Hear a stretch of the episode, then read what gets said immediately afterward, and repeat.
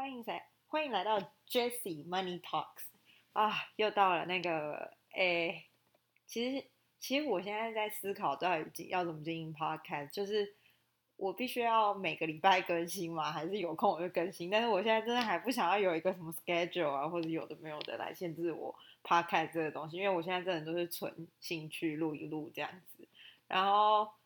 啊，反正我就是喜欢钱，所以才在这里跟大家讨论跟钱有关的东西。所以我觉得算了啦，等我真的有心思要来搞这个，然后可能一个再再来固定时间更新好了。我现在真的就是随便录录开心就好。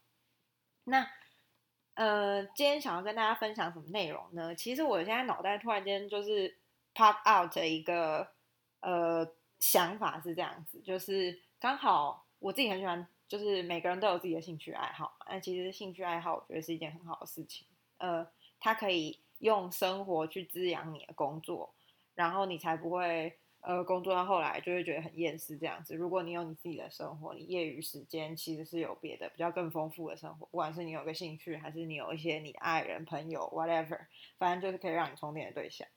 那呃，为什么会讲到这个？好，反正呢，我要讲的是。因为我去打羽球，然后我一直以来就是从十八岁就开始上大学之后就打羽毛球，然后打到二十二岁毕业。那我自己一毕业之后就赶快在五谷那边一个那个联友羽球队就在那边打羽毛球，然后一直打到现在。啊，结果呃，这个运动很特别，就是因为我在以前，我我先讲一下，我是读福大金融国际企业学系啊，这个系。反正就有很多学弟妹嘛，然后这些学弟妹也会打羽毛球，那所以其实我以前在那个系上的球队当过队长，然后就认识很多学弟妹。那现在长江后浪退前浪，就一直有新的学弟妹进来那个羽球对，那我们就会也会跟他们一起打羽毛球。那可爱的就来了啊，通常是这样子啊，就是大家大一、大二根本就 I don't fucking care what the future it is, I just want to have fun in college, right? 所以你在大学的时候，你真的完全都不会想这些事情，你只想要好好的爽。没错，我大学也只想好好的爽。所以，呃，但是反正因为我一直都很爱钱，所以我也在思考要怎么赚钱，然后出社会之后可以找到一个比较多钱工作。那，嗯，我现在是混的还可以。那那个就有一个很可爱的学妹，前几天就。对，在打羽球的时候啊，就是羽球生态其实是这样子啊，很有趣啊。因为你，呃，其实打羽毛球，我觉得可也可以认识很多人，agree。可是你都没有办法深入啦，因为羽球就是这样子，你就是上场然后认真打，打完之后下场擦汗、休息、发呆、划手机，然后随便聊两三句再上去打，所以其实你都没有办法深聊。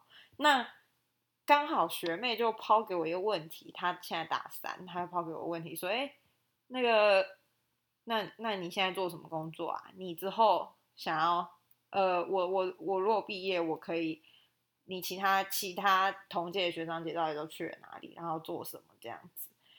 我当下其实觉得哇，嗯，好像有一阵子有人没有 问我这个问题了。那其实坦白讲。呃，当你我现在只是在思考我大三那个时候的情境，你大三大四的时候到底有没有认真想过？所以你到底未来是要从事哪方面行业？其实你我相信，只要不是太混的人，一定都有思考过这个问题。可现在问题症结点在哪？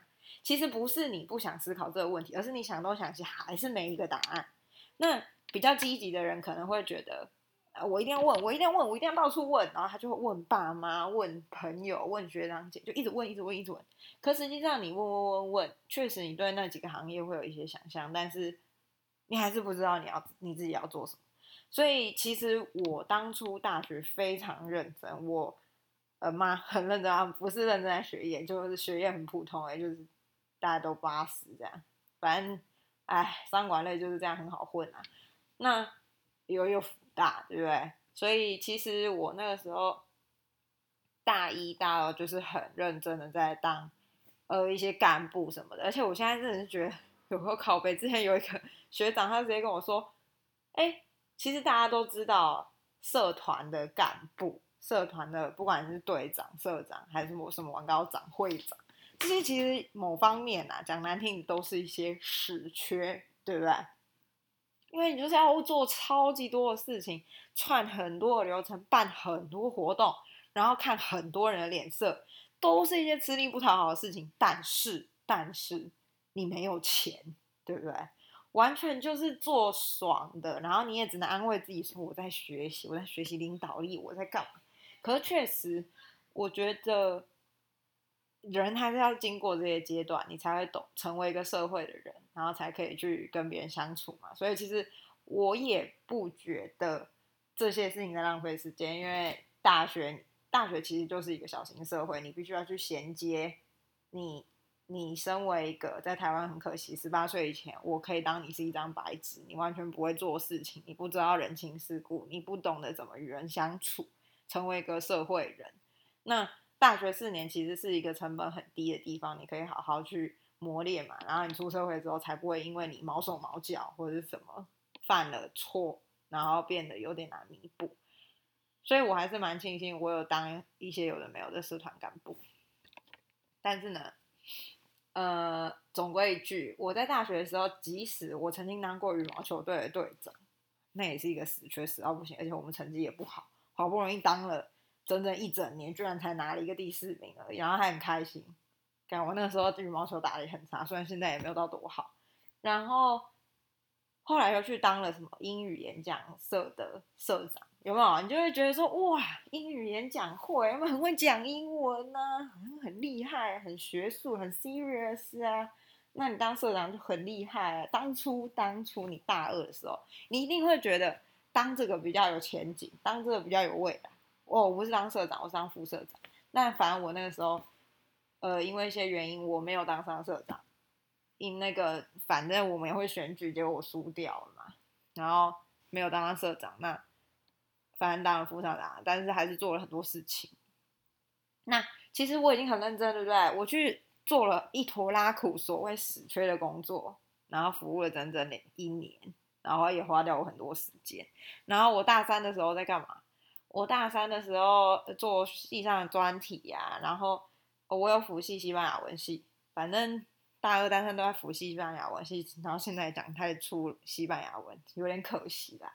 然后准备继续赚钱，我一直都有做一些零零星星的打工，狂打工就是打工狂人。然后大四再出去交换学生，去那个上海嘛，去上海复旦大学交换学生。啊，大四我还要继续找实习，反正就是非常庸庸碌碌。我大学一直都非常庸庸碌碌。也许之后可以开一集，稍微讲一下我大学的生涯，if someone is interested in，好吧？然后，那好，finally，我终于毕业了。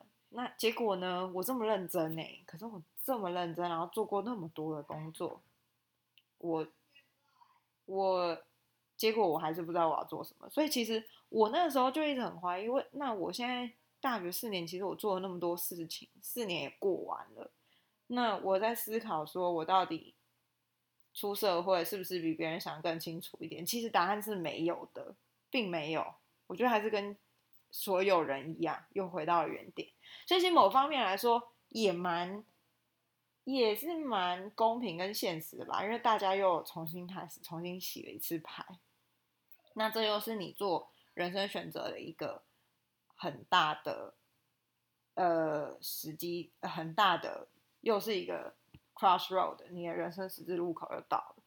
那我其实就觉得，哎，算了，我也不想要想那么多，我根本不想要限制自己那么多。那既然你不知道你到底要当什么样子的，呃，工作有分，你是做什么职能嘛？然后还有你所在的产业，产业就是产业，对不起，就是电子业啊，然后。零售业啊，旅游业啊，这种百货业啊，各种呃服务业，各种这个都是一个行业的类别产业。那接下来产业里面又可以细分各种职能嘛？那办公室比较常见，可能就是业务，然后专案管理师，然后工程师。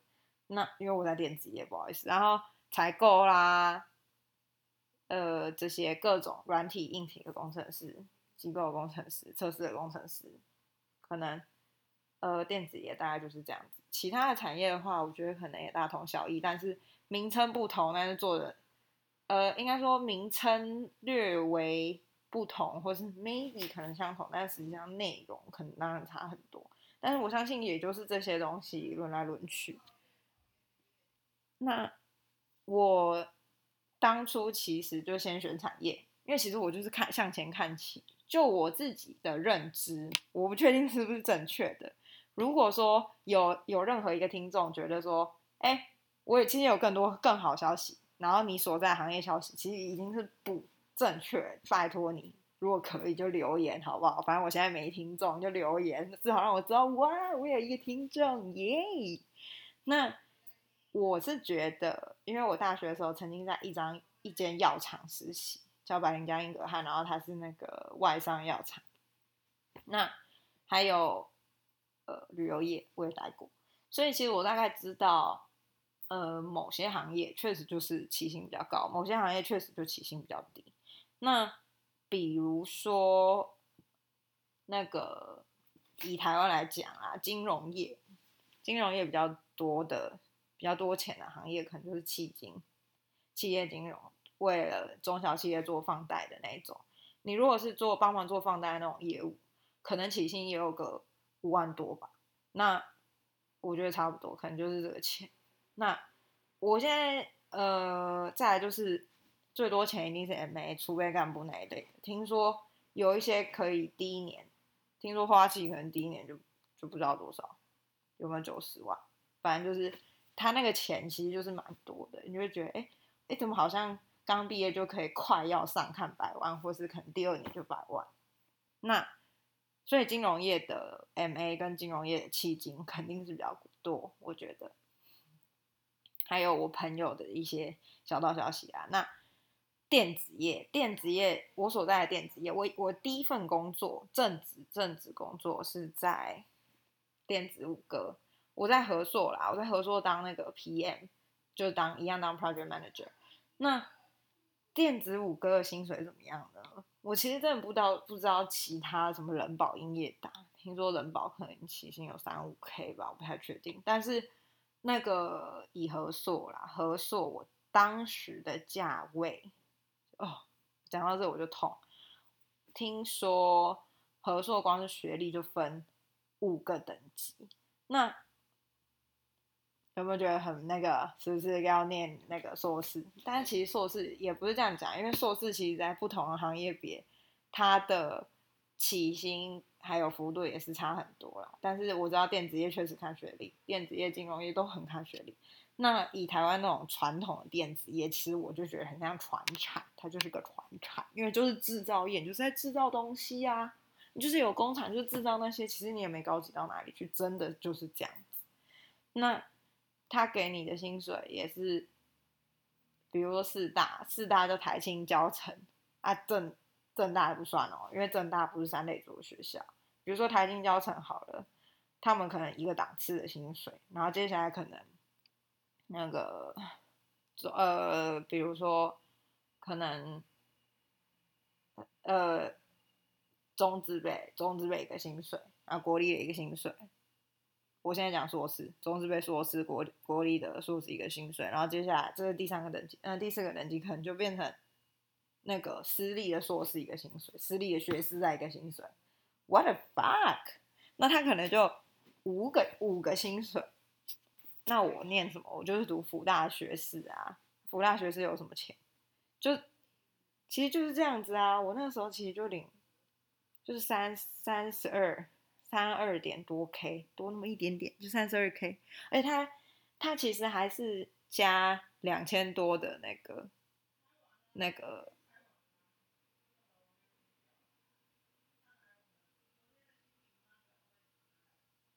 他其实还是多两两千。呃，他其实薪资结构还是本薪加那个呃吃饭津贴才是的钱。那所以你就知道哦，有够惨。我那时候其实不太知道为什么会差那么多，但是我也是进去之后，反正你就是会认识一些小主管啊，那些主管其实人也蛮好，他就给你一些行业内的消息。我其实也蛮感谢他们告诉我这个消息，因为其实必须要搞清楚一件事：如果你想要人生中可以进步，然后一直不断往上往上走，不管是薪水还是你整个生活的品质，你想要往上走，继续往上，然后，嗯，不用讲，你一定要成为一个所谓社会上的成功，但是你至少不会一直被你自己的钱限制住，不会因为你要每天去计算这十块二十块钱，去计较这个钱，然后过得很辛苦这样子。你你如果不想过这种日子的话，你还是会在乎这个起薪吧。所以我其实那个时候真的觉得，看怎么会差那么多啊？我跟那个硕士毕业真的能力有差吗？那其实事实证明不一定，哦，真的不一定，因为反正不一定。然后，嗯，讲到哪？所以，呃。就是讲那个那个电子业，就是，哎，电子五个就是差五个等级，那其他的我听说也是大同小异啦。广达好像也是这样子。那那接下来就是，可是不管怎么样哦，我我其实不太清楚其他的产业，但是那个时候我记得我好像有看到那个 D car D car 的 E L P M，他好像一毕业就有四万块。那其他产业。我那时候还有面试很多市场调查公司，但是他们开出来的薪水其实也都差不多，就是三万出头。那看样子台北行情就是这样，在正台北市，你大概就是三万出头，学士毕业就是这个钱，好像也高不到哪里去，最高可能就三五。那接下来你要再更高，就我刚刚讲企金、企业金融、放贷的，那这可能就蛮高的。那接下来就是业务类的，比如说之前那个外商药厂，外商药厂他们的业务好像。会规定你一定要买车，但是你买了车之后，假设你业绩都有达到，这是非常完美。细节我不知道，但是你如果业绩什么鬼都有达到，然后第一年他们就保你年薪百万。以前以前我的主管说，这我不知道，我先打个问号。好，然后，呃，所以我觉得大致上可以这样看啊。如果你如果你跟我一样这么。多爱钱，或者是你这么 care 钱，你工作其实就是为了钱。我们不要再谈什么理想抱负，其实我觉得这些都是 bullshit。因为你就是八十趴、八十趴、九十趴的人工作，谁不是为了钱？你真的热爱那份工作吗？你在面试的时候一直跟他说：“哦，因为我真的很喜欢这个产业，我想要成为怎样的人？”你真的是这样子想的吗？坦白讲，其实我觉得到最后都是钱而已。然后，呃。所以重点就是这个，我觉得以以论钱的话，你最前面以产业比来看，第一个你会选的可能就是金融业。金融业，我说的不是那种前台的柜员，因为前台的柜员他的薪水跳的幅度一定没有业务来的高，就是业绩什么的。然后接下来就是呃金融业嘛，那是第二个。因为我是这样看的啦，金融商品它其实是一个人想象出来的东西，你并没有贩卖实体的商品啊。这个金融商品其实是人们相信金融体系而创造出来的一个商品，所以实际上它其实是一个非常无敌的无形资产，然后有人设计出来就有人买。那所以金融业它之所以可以这么高毛利的一个原因，因为它贩卖是一个无形无形的。资产无形的商品，那科技业的话，我觉得就不用谈啊。我我认为软体业应该可以更好，说不定软体业现在已经比金融业更好，也是有可能。因为其实我对纯软体的公司不了解，再加上台湾也没那么多这种。但我知道美国跟加拿大做纯软体公司的给的薪资都非常的好，台湾的我真的先打一个问号。然后第二个产业别，我觉得以我接触到的，然后薪资比较高，基本上就是。呃，电子业、科技业，我们所谓称的科技业，其实我都认为它只是电子业，也其实只是一个比较高级的传产、比较高级的制造业而已。那，但是它还是比一般的薪水还要高，是因为很多公司它其实，呃，一年它它也不会保保障给你十四个月。目前应该也就只有科技业跟金融业会在一零四人力银行上面那个 薪资福利的地方写保障十四个月了吧？所以不管怎么样，虽然说电子五哥或是其他的产业，它的薪水起薪给的不高，但是至少它就是保十四嘛，对不对？所以我会认为电子业应该还是会比一般的产业比还要再高一点。那接下来第三个行业，那讲错了，我觉得第一个是金融业，第二个是那个那个药厂，药厂钱应该也也不少，因为药厂是这样子，它一颗药在前期的投资会。耗费大量钱，可能好几十亿，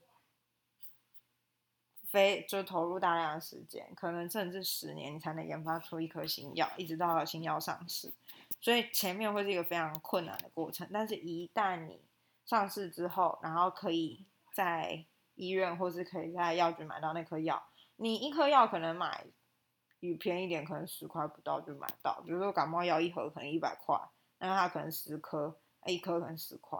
你可能觉得药很便宜啊，嗯，它确实便宜，可是它成本更便宜，它成本可能才我不确定，可能零点一、零点二块，那它毛利可能二三十倍甚至更多，所以药厂它会这么赚，也是主要来自于这个原因。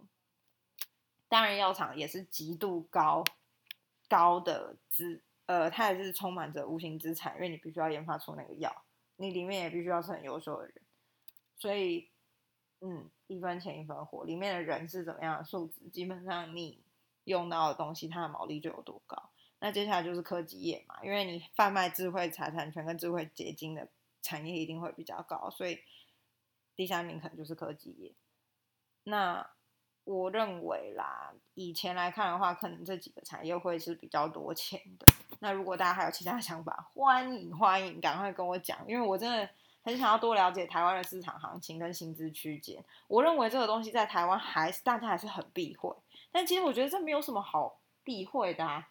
美国他们大学，比如说你你进哪一间大学，他跟你收两百万、三百万的学费，两三百万台币的学费，那是因为它可以保障你出社会之后的第一份工作年薪可能就有六万到八万美金。那这个是不是就是一个很高的参考价值？你可以在你准备要进去念美国的学校的时候，你就可以得知这个薪资区间，你就知道你几年可以回本嘛。这其实很合理。所以其实我不觉得这个东西为什么为什么不能直接放在网站上，然后大大大就写出这个钱，为什么不行啊？我觉得超怪的。然后为什么台湾人都都要说不能在公司讲薪水？我觉得为什么不行？如果今天我知道一个人他薪水比我高，那他做跟我一模一样的事情，可实际上他又没有很厉害。如果这样子，我去找老板吵，然后老板那那又如何？我为什么不能找老板吵？老板大可以跟我说，哦，因为他英文比你好，然后他能够处理的问题比你多，我认为你哪里还可以要加强。我觉得这样更好，因为职场透明化才有办法让我们更进步。我觉得在一个开放的空间下，我才知道我必须要怎么改进。但是其实大家都很避讳谈这些问题，然后久了都不谈，不谈到最后就是。大家都闷在心里，然后我才不相信大家都不 care，我 care 的要命，谁不 care？所以我觉得大家还是不要再睁眼说瞎话，就是 money talks，right？好，这是今天的内容，就是简单跟大家讲一下。哎，我我我学妹突然问我那个话，让我想一下，说，哎，我当初是这样做决定的。那以产业行情跟我现在手上握有一些。嗯，资资讯可能就是如此吧。但是我认为，如果你今天是一个猎人头，你可能更有薪资行情的那个资讯可以透露。那我就觉得更好。为什么这东西不能讲？到底为什么？就讲啊！除非你是很高阶的主管，不然我认为五年以下，或是甚至七八年那种资历的，有什么不能讲的？我其实很希望可以知道更多，就是市场上的薪资。跟各个产业的行情啊，那个价职业的区间大概是多少？毕竟我觉得一零四或者什么，现在我感觉他们也很想要做这件事情，可是就是不准啊。那而且他还是很避讳说这件事情。我觉得这是整个社会压力，还有那个大众对于这方面看法。但我相信，其实每个人都很好奇。好，那这集先到这边，感谢大家，拜拜。